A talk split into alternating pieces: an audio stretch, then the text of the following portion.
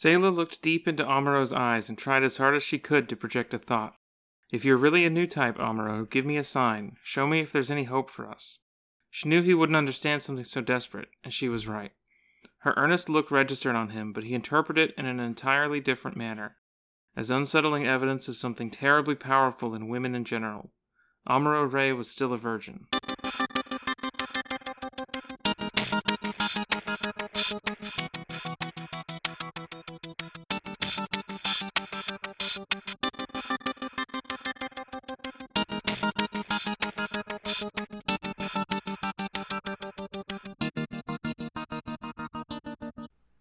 welcome back to Anomalous Readings. I'm Nora. I'm joined by Jackson. Hello, it's Anomalous Readings. We're back. It's been a while. It has been a minute.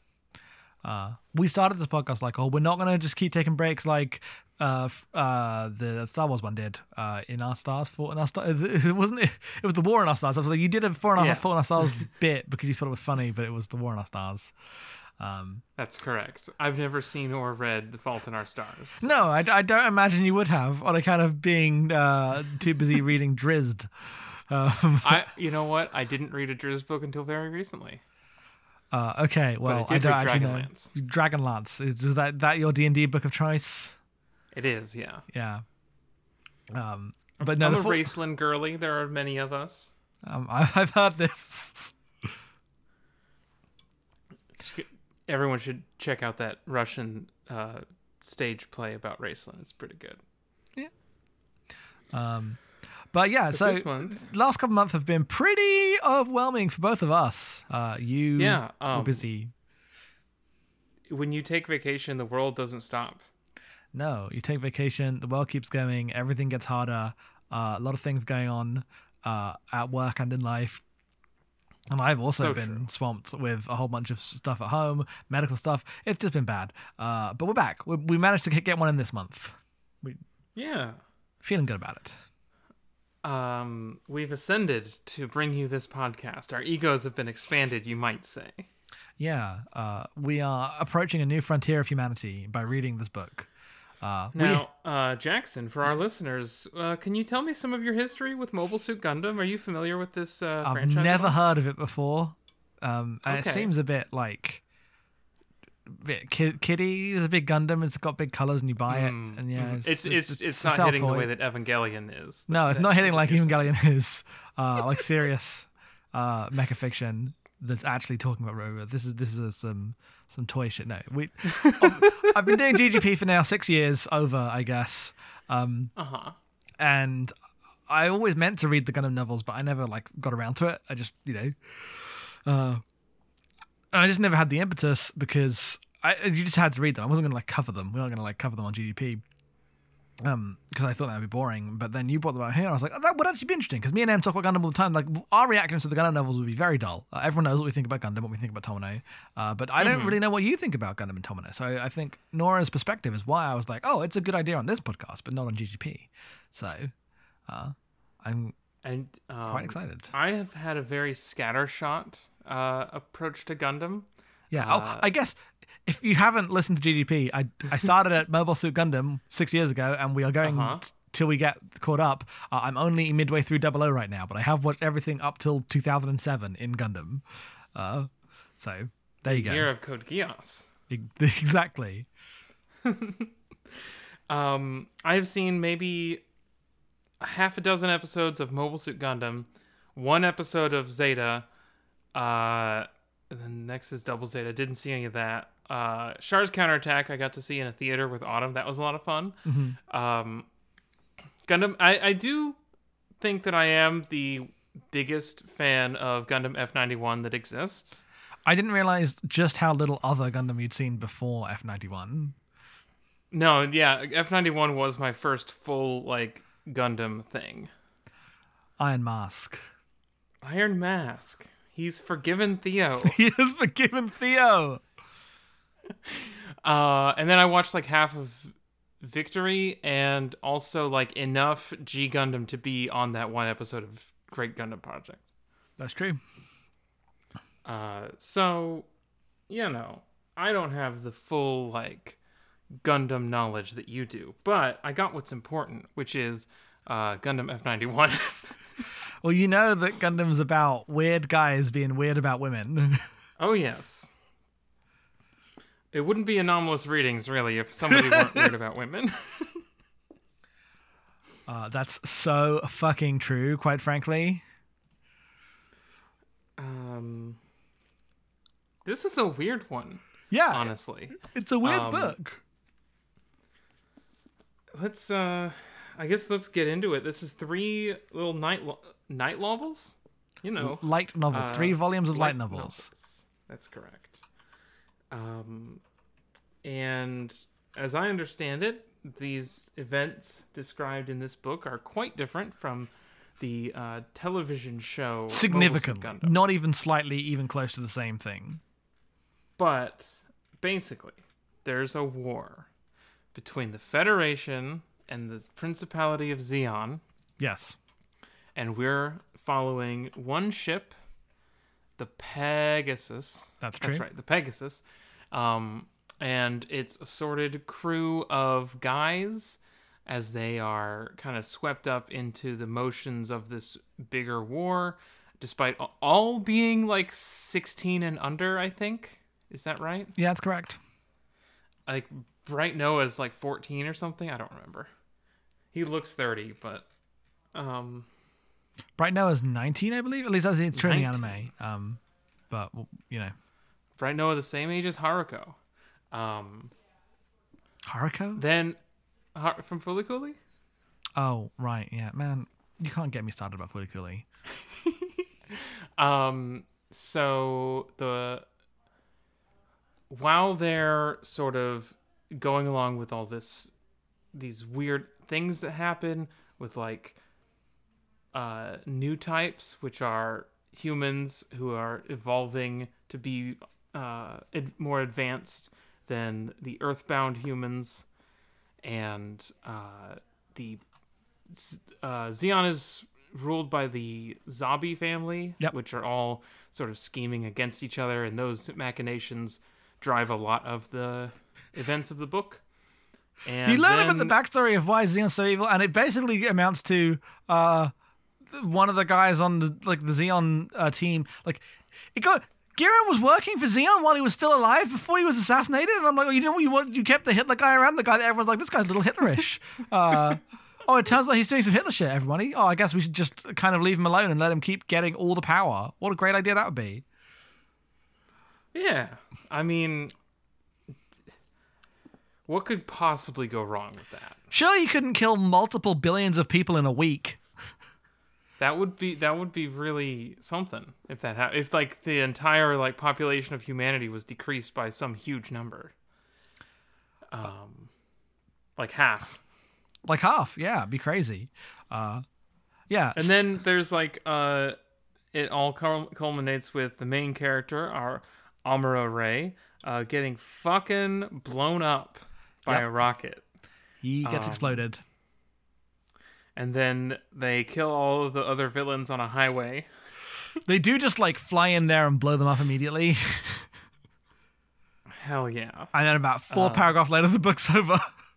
Yeah, then there's like one paragraph about Kai Shiden, and then it's the rest of it is like three paragraphs about Sayla going swimming with yeah, Amuro's Force Ghost. Uh, yeah, that's how the, the book ends. They take out the Zabi family. Zeon becomes a republic, and everything is like settled down. The war ends.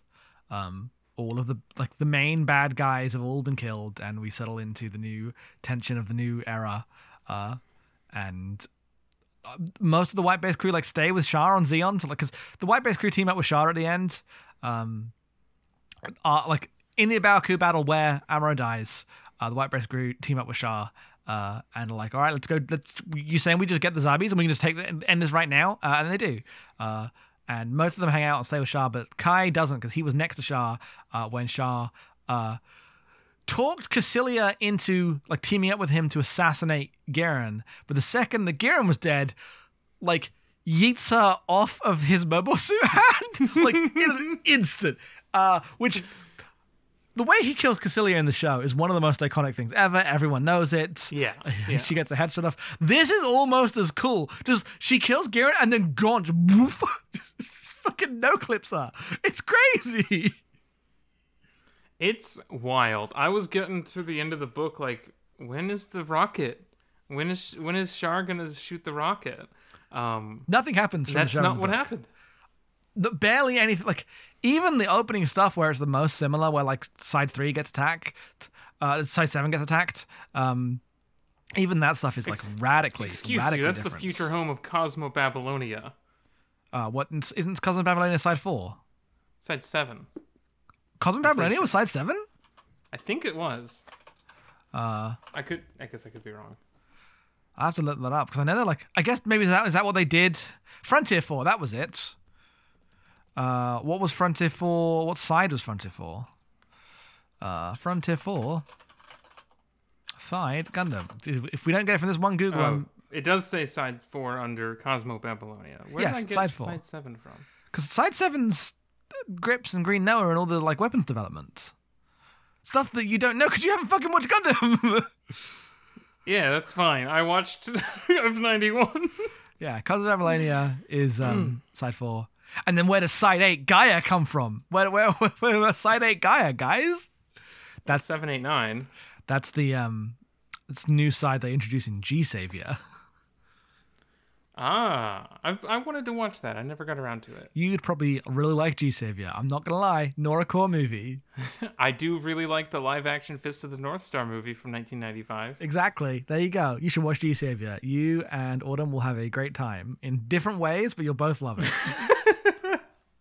I was kind of surprised that, um, like, first of all, I think the first 150 pages of this book are some of the most boring pages of text that I've ever read in my life. so here's the thing. Here's the thing. Tono is a very dry author. Uh, yes. and will occasionally describe really emotional things occurring uh with like like he's a AI generated Wikipedia page. Like they- he'll just say, and then his flesh was seared, uh, and he felt really sad. And I'm like, well, I, you didn't really like bring me into the moment, Tomino. Um, but uh, that's fine. Uh, you do Amuro had settle into it. sex, and it wasn't very good. He uh, the first thing he did when he had sex with Sayla was he wished that uh, she was a man. I don't remember that part, I'll, but I'll need to find I it. remember him being disappointed. And they do talk about Char right after sex. Yeah, because she says, uh, Char could have, like, I, I, can you kill Char for me or whatever? and he's like, that's so fucked up. That's the most fucked up thing anyone's ever done is say, I wish you would kill somebody. I, I'm, I'm Google, I'm searching it on the translation that I have, but I, I not the translation I read. I read the, the, the, the book you can buy, but I have a download of the 1990 translation, and I can't find the, the paragraph I'm looking for. Yeah, he, the, the forward said that this is the first Gundam thing to ever come out in the West, like before the, the shows came out. uh, yeah, th- this was, this was translated in the 90s. We got the updated version from 2002. Um, yeah, the first edition of the Gundam novels is translated in 1990. So people could have read this and having no idea that the Gundam anime even exists, which is crazy Yeah. to me. You'd be like, why is the sci-fi book so fucking boring? It is really boring, and it gets a lot more interesting. But um, before Lala shows up, it is really, uh, it was very dry. That's why it's when it's mostly speedrunning the plot of the show um, very quickly. Because Lala shows up in the show at like episode 36. Um, Yeah, like mm, I don't actually don't know don't know when they go to side six, but it's it's uh it's definitely late. Lala's a late introduction. Um and this this this novel trilogy basically wants to get you to the end of Gundam pretty fast and then spend most of its time doing different things at the end of Gundam. So like they never even mm-hmm. go to Earth uh in this book, which is crazy. 'cause, like going to Earth is the entire point of Gun- you go to space. You start in space, you go to Earth, you go back to space. Gundam. That's the whole thing. damn. Why, why would they go back to Earth? That doesn't make any sense. The part where they're like, because they're going to Luna 2, which is the like third episode of Gundam, and then after going to Luna 2, they're like, right, Lala time. I'm like, you've just skipped 40 episodes. What the fuck happened? Because until then, it's like it's not faithful, but it is similar-ish. Um, It'll, but it it will make really funny differences. Differences that have like no effect in a way that makes me like. Sean Crane is among the pilots uh, at the start, and then he gets blown up. Um, and he's one of like first first guys to die. And I'm like, okay, I guess you added an extra fourth friend Amuro had, so he could die horribly at the start. Um, so I can see like the purpose of that change. But then like uh, Slender, uh, Slender and Denim, um, I, is it Slender and Denim? I don't remember who. Uh, Yeah. Slender Denim and Jean. um, but is it Jean? There's only two of the guys. There's two. Gene, Gene, Denim, and Slender are the three guys who infiltrate the Side Seven uh, in the opening episode of the show Mobile Suit Gundam, and there's only two of them in the in the book. Um, and I was what listen, reading this and like, why? Like, what effect does this change produce? Right? Like, does this change produce a different meaning? And I just kept like. He just sat down and was like, I guess we only need two guys this time. I, I don't know what that, like, what meaning that difference symbolizes, but uh, uh, it is different. So, like, just a fully different thing uh, throughout. Up to up to Charlie Bull being one of the major characters of this fucking thing, who is a single episode guy. He's so important. I don't know why uh, Charlie Bull wouldn't be in like you know twenty episodes of the show. He's like they bring him out in the show as like a new type. He's like, I'm from Jupiter. uh, I'm the man from Jupiter. I'm just the new type they've got, and they're like, do new types have potential? And then Amuro immediately kills him, and they're like, well, I guess we don't know. Uh, he doesn't really have much to say or do. Um, and then in this, I'm like, oh.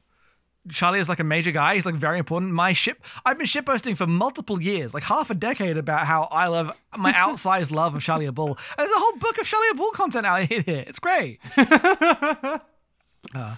But yeah, I think when it's like describing the action of Mobile Suit Gundam, it's um pretty bad. Like not like super bad, but like it's very rudimentary, right? Here, here is the fight that is happening.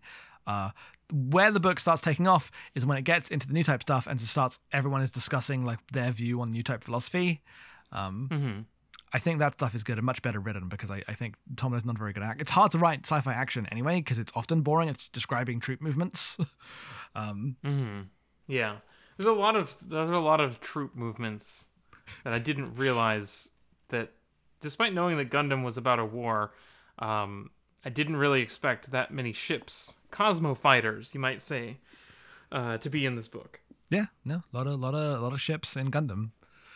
Um, and I think that stuff doesn't necessarily translate into the book as well, because like Gundam as an anime, right, as a visual piece of storytelling, uh, is basically a masterpiece. The mech fights are incredible. The like expressiveness of the actions beautiful. It just it looks great, and the description of and then Amuro moved around on his, uh, you know, activating the the, the thing on his pilot's suit to try to do the maneuver uh, is just not as good as the anime Mobile Suit Gundam.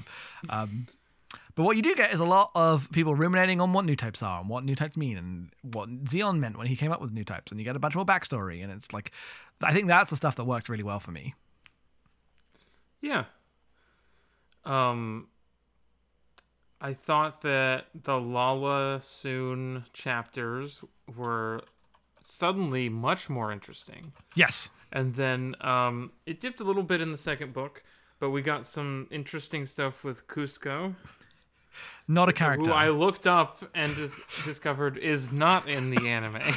yes, Kusco Al is not a real character for anything other than this novel. novel. She's from this novel. I, I think she shows up in some video game because there's pictures of her doing stuff. But I'm not gonna lie, this is not how I pictured Kusco Al. Yeah, no, I know. It doesn't look the same to me, Um, but yeah, she's in Gihren's Greed because she's important enough in this that she's obviously going to appear in side side uh, like side content, um, but uh, is not doesn't does not matter in, in the show. It's simply not a real character because Lala's the only new to other new type that um Amuro interacts with other than Char. Uh, I mean, also the entire white base uh, new types, but like, uh, Sayla. is Sayla a new Sayla? type? Is Sayla a new type? No, Okay, like unclear. only in so much as everyone on the white is new. Sayla and Amuro does not have a psychosexual awakening with Sayla in the show. That doesn't happen even a little bit. he I mean, does. she has some kind of like extrasensory perception, right? Uh, no, in fact, she gets in the Gundam and is fucking useless. No, but when she, she has like those moments where she like connects with people, like, and has like emotions about it or something. Yeah, but that happens like right, like that kind of like background radiation new type stuff is always happening in Gundam at- towards the end. Oh, okay. Um, maybe Sayla has more. I mean, maybe I'm forgetting, and Sayla does get like increased prominence with that stuff. But I remember it being, uh, it's like Amuro, Char, and Lala in there, like Doom's triangle, and also in addition to that, the white base are just like from the battle pressure of what's happening, and increasingly tapping into just like the latent new typism going on. Mobile Suit Gundam asks the bold question of Can a thruple have a ghost in it? That's so true. Uh, but what's the thruple? That's the question. Uh, Amuro, Char, and Lala, obviously. Uh, that's true in most things. However, uh, this this book is about Aroshar and Sayla. I just I can't get over it. He he doesn't really like know Char. He hasn't met him. He hasn't talked to him. He doesn't have the like personal connection with Char that he has in like later Gundam. Uh, but he does have sex with Sayla and then immediately go, oh, if this if this if this woman was a man and was like a little stronger and could tell me what to do, uh, maybe I'd be able to love her and I'd feel more secure.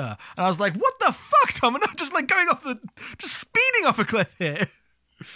What if there was a horse and Char was on it? What if And there was a horse and then he jumped off it and then he like attacked Yeah. me? No, I attacked him. Sorry, I attacked him. And then we were in Yeah. the snow and he was like punching me, telling me to like live up to my potential. And I tried to kill him. Gay. Gay. It's just big brain. The, the most yaoi thing in this book is when Amuro has sex with a woman. It's fucking ridiculous. What is going on in Tomo's mind? Uh, yeah. There's some interesting things in this book about sex. Yeah, so the new type stuff more broadly is like a lot of conversations about human potential, and Zeon has the idea of like when we're in space, we will uh, evolve to a new kind of being that will be uh, have the potential to like connect with others easily. Uh, and then he says that and fucking dies, and then everyone's like, "What does that mean?" Um, and then there's this this new word, right? There's this new word, new type that's getting applied to different things, and everyone has to use language to explain it, and none of it makes any sense. Like pure ideal of a like vague slogan just doesn't mess with reality at all. Um, and then the other side of this is the psychosexual side of a lot of weird stuff with gender going on, which is the Gundam classic. It's so truly the Gundam classic. Uh, Amuro Ray is having constant nightmares about his mum fucking someone else other than his dad. That's true. Like waking up in sweats thinking about it. Like, oh, I think my mom fucked someone else. Ugh. Truly the greatest tragedy that can befall you. Uh, when the family unit disintegrates, what's happened to society? Man, makes you think. Um, I, uh, I guess sometimes you just make a new one, I suppose. yeah. Um, Uh, can I ask you a question? Yeah, please. I, you should ask any questions you wish because I am the Gundam knowledge Yeah, okay. I have a cou- I have a couple of Gundam questions. yes, here. please hit me with the questions. What to what is the purpose of Frau Bow? Great question. Next question, please. Okay. she's there and she's not really there. You have identified. She stays on the ship in the movie, in, in, in the shows, uh, and she hooks up with Hayat- Hayato, who like hook up as like we're just the other guys that don't really matter. Should we hook up now? And they're like, yeah, I guess so. Um, and then like just goes on to be the uh, mother of Katz and Kikka. Uh, and Hayato does not make it out of this book alive. No, Hayato just dies uh, very profunctly in the middle of the death scene of everyone else. I'm like, there's a Tomino I know. Like, oh, should the end of this show have like one death we can emotionally do, or should four unrelated people also die in too many ways? Like, you, when you kill four people off in the same chapter, they, they don't all get a moment. Like, you're just like, oh, I guess Hayato's gone too. All right, goodbye, Hayato. You weren't really a character in this book. Yeah. But yes, no, uh, Frau Bow was always a little sidelined. Uh, I think she got a little more to do in the show just because like it would have episodes about like, and then she's hanging with the orphans, and then she doesn't really know her place, and her relationship with Amuro is getting strained. Um, but no, that is Yeah. that, that that's accurate. Uh, Frau Bow's portrayal, generally speaking. Amuro is just out here like getting laid, not even thinking about Frau Bow. And she's like, Amuro is out there. Uh, it's it's it's bad. It's bad for her. It's going so bad for her. Uh, next question, please. right. so what happened to Degwin? Uh, he was arrested. They said he was arrested. Oh, was he arrested? I think he was. I think it's in that last paragraph right at the end where it sums it up. Why did they arrest him? I think at least. I don't. I don't know. I'll have, I'll have to load this PDF uh, that has a bad translation and take a look. Um, but I'm fairly sure at the end of the book, uh, he is arrested because he doesn't. He doesn't die. They just kill all the kids. Uh, he's been dethroned. The principality had reverted to a republic, Yes. and a peace treaty had been concluded.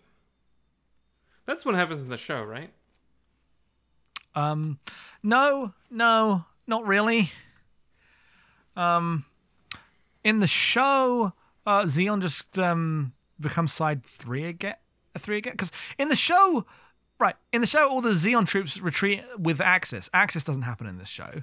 Uh, which is Oh like, yeah, because like everyone on the Zeon side ends up like retreating to deep space in the asteroid belt in As- in in, uh, in Axis. So like I think like the colonies of Zeon are just like back under the Earth Federation control until Zeta and Axis comes back and Neo Zeon happens. I'm fairly sure that's what happens in in in the show as compared to this.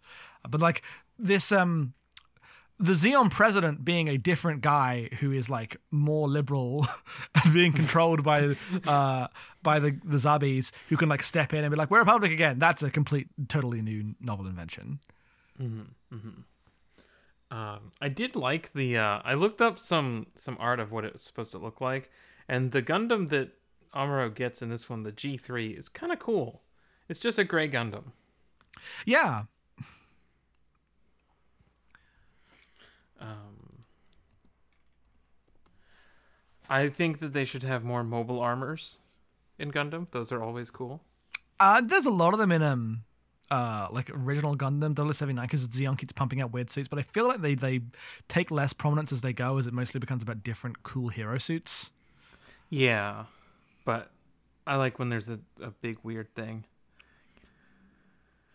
Um, it's been a minute since I saw any Gundam, so um, this was a fun little like refresher on like some of the the pieces. Yeah. Um, I really liked it as like a follow up to Double Seventy Nine, like thematically, uh, because obviously it's like completely different in the actual events, but it functions more as a sequel because uh, in the show Double Seventy Nine, no one's talking about new types like until the very end, and then a lot happens very quickly. Um, this is more of a chance to like ruminate on the ideas of new types a lot. Uh, Yeah, I I found like a thing that is interesting to me is when someone comes back to a thing and like takes all the pieces and tries to just make a new thing with it. Um, and it's also like, it's kind of bold because it's a book about how books are bad. like, the fundamentally the the thing you get by trying to do anything about new types in a medium of language is you just expose the limits of language. Like trying to explain like and then he was in a void right? And then he heard a voice with but i'm going to do it in a little uh uh, triangle brackets to explain that it's like weird, and then everyone's thematic uh, preoccupations are on like new type is an idea of evolving, but the only way I can express that idea is through the word new type. And once the word new type has been codified, then it can be used for various military purposes, uh, like put into various ideologies. Uh, even, Amuro even says like, I can't understand this thing that is beyond understanding because like every attempt to draw meaning from it only centers me back in the reality uh, of my job as a cop. Right. and I think that stuff is like really fucking good. Um, it does mean like you get through the first half of the uh, first half of the first novel, uh, the three light novels, but the first chunk is definitely the most boring. Um, but I do think feel like that detachment that detachment in Tomino's writing style is uh, intentionally deployed in really interesting ways as you start thinking about like the more descriptions of new typeness I get uh, the less I understand it. The more words in this book that are attributed to this thing in the service of explaining it only put explaining it further out of reach, um, which is just a really good way to tap into the argument over what being a new type is, which is this thing happening with the term in in universe. I think it's really good. Mm-hmm. Do you have any idea if the Zeta novel is I related know to for this at all? Oh no, no, there because Amuro's in those. Char, they they couldn't. It, Zeta could not happen in this. No, he could be just be a ghost. Zeta could not happen in these tril- if, if it was a sequel to these trilogies. Uh, like I just I was interested if like there was a sequel to this rendition of Mobile Suit Gundam, but it seems like probably not. I don't think so. Um, maybe there is somewhere. Uh, maybe somewhere someone's been like, and then Sayla got out of the water and uh, some shit went down. Um, but I think this is just Sayla a- went to Jupiter. to get more stupider. that's that's judo. Judo judo does that. And you know who else does that? Seabook Arno. that's true. And he he hangs out with Judau briefly. I actually don't think he Seabook does, but I think the other guy does. The little the little yeah the kid who's in Uso Crossbone. does, right? Uh, n- I uh, no no because Uso's not in a. No. It's the the the crossbone kid because he's Grandpa Jupiter by that point. Anyway, stuff that doesn't Oh, matter. to- Tobia Arronax. Thank you. Thank you for the. I know you don't know what happened in Zeta Gundam, but I know I can count on you to tell me what's going on with the Crossbone Vanguard. Well, you see, they were re- re- uh, reconstructed by Cecily Fairchild to fight the Jupiter Empire. Thank you. Not not not a thing here at all. uh, oh God. Have have I told you about Mitsurona? Um, you have many times told me about My Uh, Okay. a He's got some ideas about uh, government. it's a song by the Kinks. Never I don't know what that means. Oh, I was wrong. It's the Knack. I don't know what, who the Knack. That's why I think it's the Kink. The, the My Sharona's from 1979. Man, I didn't know that. I haven't thought about it. oh, I see what you were. You were making a sort of a joke. It's- yeah, but like clearly a bad one, as we can tell at this very moment. I'm glad that I finally got around to reading this. Uh, I had meant to do it a long time ago, Yeah. and just didn't. Same. same. Um, Uh, yeah, I guess we should probably, probably talk about the ending before, if, if if this is going to be a short one. We should probably mention the fact that then Amuro fucking dies, and then they team up with Char and they murder everyone, uh, and that's weird. Like, what are everyone's? How how did you feel about the weirdly anticlimactic reaction of A Baoa Qu happens, and then they just land their mobile suits on everyone and kill them? Um, I don't know. I didn't. I didn't feel like the anticlimax of it. It felt like in line with the way that things have been paced. Mm-hmm. Where like I never felt like, um, at any point that I knew, like sometimes when you're when you're like reading something, you know. You, you like tap into you intuit the pacing of it because you're like oh and now this is going to be this structure here and then this is going to like something big is going to happen in this part You But, can like, just I say Brandon like- Sanderson. You can just say Brandon Sanderson is extremely plain spoken and will like tell you with his repetitions and his like his like structures. Like here's the thing that's Yeah. happening in this scene. It's you you can feel I'm writing the climax scene now, and it's like yeah. sometimes like when you're climax. reading a book yes you can see that yeah Um, and in this book, I never felt like I had that kind of hold on what when something important could happen or when something happened if it would be important. Mm-hmm. Um, and so it, it it didn't feel out of place having read the rest of the book. Um, and I am it does make me like curious about like what is supposed to have happened afterward but like I don't know. I don't know how to where I sit on it because it does feel a little bit incomplete, but I don't know if because that's because like I said, the other parts of this book also kind of felt weird and disjointed and incomplete at times. that makes sense. So it might just be like the whole book feels like that. I guess I have a different perspective because I'm like, you know, as someone familiar with the show, uh, I'm watching it, uh, I'm I'm reading it, and we're like 80 pages in, and we're already at Lala Sune. And the thing I know is that Amuro dies, and they team up with Char for like the final arc. Um, and so I'm like, we're already at Lala. Like, like I'm expecting Amuro to be dead by halfway through. Like, right? Because if we're already at Lala, what else could there be? And then they just do Kusco Al, which is just a different gets to the Zeta thing where like we're introducing a new girl that has new problems and then dies. And I'm like, well, I don't necessarily think that doing just another girl again is always needed. I just felt like another. He understood someone again, and they were kind of attracted to each other, and then he had to kill her. Damn, it's fucked up. Um, so like, I definitely felt like the Kusco Al stuff was a little like treading its treading its water. I, I don't understand why I understand why we needed this, and also why we needed another new woman, like completely not, not in the show lady. But this presaging Zeta, which does this about six times, does make a lot of sense. Um, I guess like uh, the thing that I'm starting to realize is like the uh, it kind of feels like a webcomic in a way where like the wrong things have way more time dedicated to them. Um and then you like get to the end and it's almost like, "Oh, we got to wrap it up." uh, yeah, like to wrap it up now. it's so the pacing's so weird because there's just like mul- about hundred pages where it's just Char and Kusco and Chalia hanging out talking about their various schemes. Um, But then you get through the like final battle and everyone dealing with the whole end of it in about five minutes. Um, and it is it is weirdly paced, but I don't think it was necessarily a problem. I love uh, everyone being like, I, I do really like the last chapter being uh, a expression of the potential that is like so below the surface in Mobile Suit Gundam, which is that Sharon Amuro, uh, and more importantly, like the White Base as a um, c- abused, like weird ship full of children that they're trying to turn to psychic weapons to end the war. Uh, and uh, Char, who is trying to kill the zombies and understanding this new potential that humanity has, uh, want the same thing. They want the same thing. They are technically allies. There are there is no reason for them to fight. They just need to take out the bad guys and the bosses. Um, And in this book, they they do like Amuro and Char team up for the first time ever. Uh, not, I mean, they do in they do in Zeta as well, but that's so fraught with the Ayuk stuff. Uh, in this one, it's not like the two rivals finally working together, and and Zeta's so depressing about like the potential to break out of it. They do actually after Amuro dies, so he is a ghost, but whatever. They do genuinely reach a moment of understanding in a way that they never do in the anime. Uh, Like they die in the anime, and Char Amuro's last word is, "What the fuck did you just say?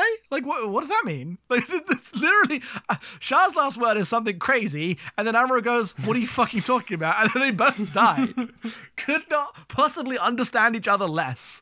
Um, and so I did like have this like with Amuro's death and his like intuiting of Char's needs and his needs actually being on the same page, uh, is able to like push the white base into alliance with Char. Um, and then Kai being like, I can't trust this fucking weirdo murderer guy. He, I still don't understand his problem. I, I guess he just like thought it was gross that Char betrayed Kycilia, uh, but he's never. Well, he was anyone. also there when at the end Char killed Hayato. Um, yeah, but he teams. He still teams up with Char. He's the the thing that breaks him is the like callousness of the Kycilia death. Um, it, it reads to me as Kai sees like Char just use Kycilia as a tool and discard her, and feels like really, really gross about that, and so it goes back to Earth. Uh, So what is Char gonna get up to in this uh, ending? What is, he just gonna try and take over Zeon? I don't know. The other guy becomes president. I I think he's just chilling. The guy is president. Maybe he's just chilling. Maybe he's also at a different beach Uh, with a force ghost of Amuro. Because Char doesn't like have ambition. He has like this revenge drive, but like a key part of Char's character is he doesn't want to lead. He wants to like do his petty goals and figure things out. Uh, and like I'm gonna take over the Zabis, and then you like actually I'm gonna uh find out about the new cause of humanity and this new type of stuff and like avenge my father in a different way by like fulfilling his wish uh, but he doesn't want to actually do the hard work of leading until in like Gundam he is literally forced to by 10 years of fucking stupid shit happening to everyone and just like fine I'll fucking do it uh, I imagine with this mostly re- resolved and in, in a stable situation he would just be chilling Hell yeah. Who among us doesn't want to just chill? that's so true I love chilling That's the that's the true nature of humanity. Um, Uh, and I guess we should mention, like, we didn't mention the pubes. Everyone always mentions the pubes. The pubes are the thing that everyone mentions, which they are a. Uh, uh, Kyan, uh, how they were like, you got to get uh, Sayla's pubes in, in a locket if you're fucking her. Um, and it's fucking weird, uh, but it is a real thing that soldiers did. That's like a real soldier tradition for World War II. Uh, so it, and it is also weird because it's like, you know, all of the sex stuff with Amuro and Sayla is weird, uh, but it is in context less weird, both because of the historical situation and also because like the book's about the fact that Amuro is very weird about sex. like it's just he's just weird about it. He is. Amuro Ray was If still a there's virgin. one thing I know, it's that Amuro Ray was still a virgin.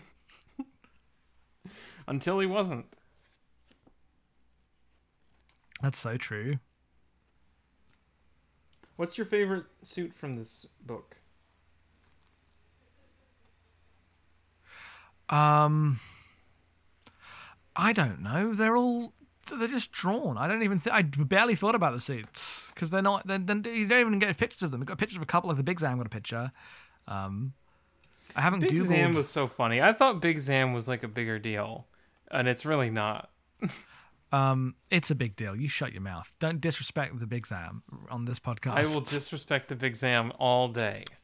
The thing uh, that doesn't really come across in this book because of how it treats the Zabi family with so much more importance um, is that like Dozzle is like an honorable family man who's like a cool guy, um, uh, and the only like not good Zabi because it's not like he's like noble, um, but it's more that he's dumb and doesn't think about the ideology of what they're doing, uh, and just loves his family, and that's why he's like he's in the ship, like actually getting killed by Amuro, not like running away in a thing. Uh, he's sending his family home to be safe. Uh, he's a Big Zam man. He's cool. His troops love him. He's just a cool guy. I don't know. Uh, Big Zam has a reputation for a reason. I don't necessarily think that the chapter in the book does it like conveys the stuff about why Dozzle and the Big Zam is beloved. Uh, but I do respect the Big Zam.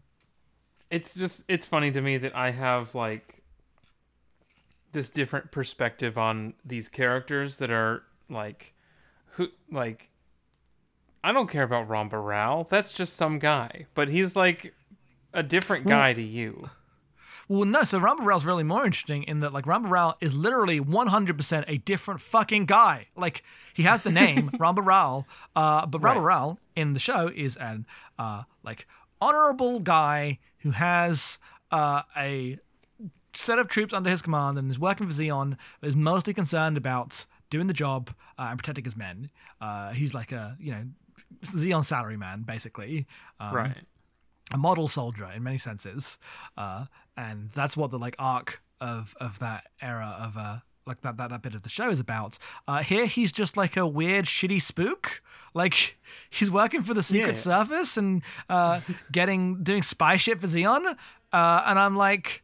That's just not Rambo. He's just a different man, and that's fine. Like it, it, it's interesting enough to have him as a different man, but it does mean that I don't like I can't feel similar. It's a different character. It's just he may as well be called something different, right? He may as well have, well have a new hmm. name too.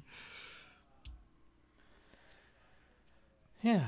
That that whole little like scheme about using the laser and then that guy just getting thrown under the bus like that. It's like, how did you not see this coming? How did you not think that you were immediately going to take the fall for this huge war crime? Uh, I'm gonna be lead Death Star firer, uh, and I want you to be like on the big screen firing Death Star so everyone can see you did it. Thank you. Uh, I will not betray you at all. Trust me, bro. Trust me, bro. Yeah. Um Mobile Suit Gundam. Uh, I'm Pretty taking interesting book. the 1987 revision of the novelization was an attempt by not uh, Tomino to rectify some of the continuity issues, cutting Amuro Hayato's deaths from the novelization. That's really funny. uh, I didn't know that they did a he he because when he wrote this, he just thought there would be no more Gundam, so he just wrote the last Gundam thing he wanted to do. Um, and then the trilogy of the movies happened, and it all changed. Then the Fire Nation attacked, yeah. Yeah, exactly. Uh, I don't think I have that much more to say about Mobile Suit Gundam.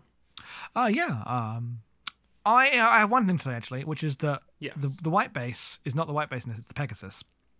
Mm-hmm. It's, it's a a white white- base class ship. But they reveal that the white the Pegasus is the first white base class ship.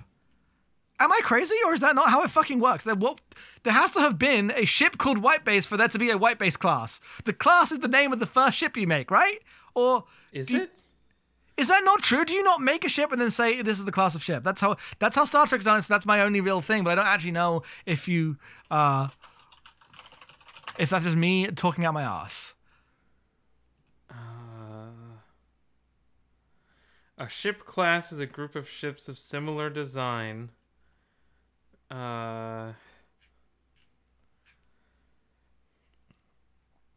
ships in a class often have names linked by a common factor, e.g., Trafalgar class submarines' names all begin with T, and Ticonderoga class cruisers are named after American battles. For the United States So- Navy, the first ship in a class to be authorized by Congress is the designated class leader and gives a name to this class. Okay, so this is specifically an American thing. Okay. Um, the British Navy does it completely differently. well, there you go. Okay, that's why this is just it's an American Navy thing, and that's where Star Trek got it from. And my only knowledge about any naval traditions is Star Trek, revealing myself as being hilariously out of touch. I know we won't do it, but if you wanted to bring a Star Trek book to this podcast, I would read one. No, I've it- read one already. Uh, I still have SOS, and I, that would Yeah. go beyond the line of like I would just be explaining Star Trek stuff to you, and it wouldn't be as I don't think the tension would be as interesting. You wouldn't have the part where like this gives you a literally a different vision of Gundam than the show does. Uh, whereas I don't think Star Trek books give you like a brand new perspective if you haven't seen the show. Yeah, also, I've seen way more Star Trek than I have Gundam. Right, you, you're not like unfamiliar. You're just not uh, brain poisoned like me and M. Yeah, I've I've seen a good amount of every series except for Enterprise, and I guess Voyager. But yeah, um, Jackson, what are we reading next time? Next time we are reading Foundation by Isaac Asimov, the classic space story that he wrote. Would you call it sort of um, foundational science fiction? Maybe. Nah. I wouldn't do that because that'd be really annoying. uh, I actually don't know how um uh how foundational it is uh because I'm like how late is foundation? Uh it's 1951 so you know fairly early. I didn't I didn't know because I know there's like a whole like there's a robot books there's foundation he did so many. Uh it could have could have been from the 70s could have been from the 50s I genuinely didn't know which like part of his Well- writing career it was in. There's two foundation chunks. but we're, we're reading there's the- foundation right? We're reading the first one foundation the yes, book. the the book called Foundation. Um, but there's like the first, I think, three books are all in the fifties, and then after that, uh, yeah, they skip to 1982 for the fourth one. So he comes back after the first trilogy to do other Foundation stuff. The Greater Foundation series starts with Pebble in the Sky, the Galactic Empire. Don't worry about that. Don't. yeah. So you can, you know, the Galactic Empire series, the Robot series, and the Foundation series theoretically are like connected, but it doesn't matter. Man, Caves of Steel. I bet I'd love Caves of Steel because I love robot detectives. Um, yeah, I I don't think that this is going to be our last Asimov on this podcast. So you know. Of Steel is where- one place I'd really like to go because uh, uh, I like a lot of the. Watched multiple anime riffing on it so directly because Caves of Steel is a, a classic. Um, so I'd like to like to uh, get that one in one day. But no, Foundation next. Yes, there's Foundation, Foundation, and Empire, and Second Foundation, and then there's two 80s Foundation books. and then I think there's some '90s ones. He's alive in the 90s. When does Isaac Asimov die? 92. oh, there's yeah. prequels. There's prequels that come out in the late '80s, early '90s. He's only 72 when he dies. Jesus. Yes, that's correct. They also get way longer uh, when he comes back in the 80s. He has written so many fucking books, this man. Holy shit, how did he fit it all in? I, you know, I don't know. Between all the other less uh, impressive stuff that I know he has done in his life, Yes. like harassing every woman at every convention of all time between the 50s and the 70s. Yeah. Uh, God. Uh, but yeah, we're reading Foundation. I'm quite excited for it. We'll see how it goes. Uh, I'm sure Asimov will be weird about women again in a whole different way because, again, uh, Hey, documented, hey, bad about I- women. Can I can I give you one little Yes, detail course. about Foundation? The word "she" does not appear in the entire book. Uh, because there are no women in like a gender way or There are no women. but like because there are no women. All right, well, I guess we'll see. uh, I guess I'll see how I think that that's true. I was like, is that is that like a due to technology we have surpassed the need for women situation that we're going to have going on? I think it's just that there's only men in the book. Or yeah, or if there's only men, but I didn't know which way it went. Like it could go either way. I didn't know like if it was like a point or not. Uh, well, Do you know anything about Foundation? zero, literally zero. I know it's Okay. uh, on Apple TV. It is, and that is a weird TV show. uh, but yeah, that's what we're reading next. Um, and we will read something else after that in the new year. Yeah, I'm quite excited. is Foundation will close out the first year of anomalous readings. Yeah, only missed one month.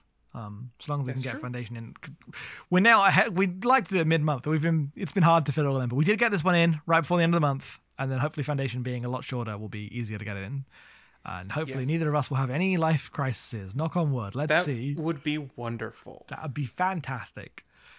We still have to watch the Star Wars Holiday Special again this year. We haven't recorded that yet. Uh, yeah, you've you've now been allowed to.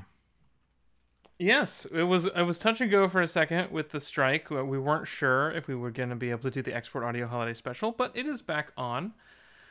Um, unless again some wild stuff happens. Yes. But thanks for listening, everybody. Uh, you can find me at headfullsoff on twitter.com. Uh, you find me at headfullsoff on co-host on Blue Sky. Uh, and you can find the podcast I do at abnormalmapping.com.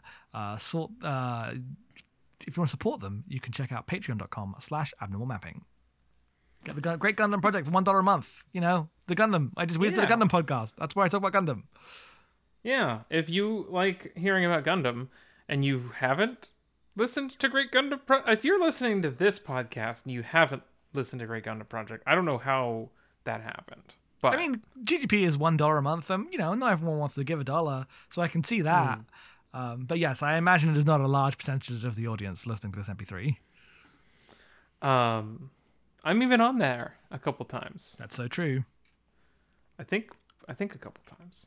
Regardless, you can find me on Twitter and Blue Sky and co-host all the, all the sorts of places at Skull Daughter. You can find stuff I've done at norablake.online, and you can find the other podcasts I do at exportaud.io or patreon.com slash exportaudio. Um, other podcasts are also coming back. We're still reading Fist of the North Star. And then uh, next year, we'll get started on some new thing for for franchise. I don't know what, but it'll be something. Uh, yeah, I'm excited. I was listening to your RoboCop episode just the other day because I watched all the RoboCop movies. Yeah, I don't recommend watching all the RoboCop movies Well, I'd recommend watching RoboCop one, um, and RoboCop 3. and RoboCop three. Yes. Um, you can also listen to Journal Updated, which is available on uh, Abnormal Mapping at the thesecondbestgame.club. And uh, Molly and I played Resident Evil 4 this month, and we'll be playing Tacoma next month. That's so true. Podcasts continue. Podcasts. Goodbye, everybody. Keep watching the skies. Almaro. Amaro.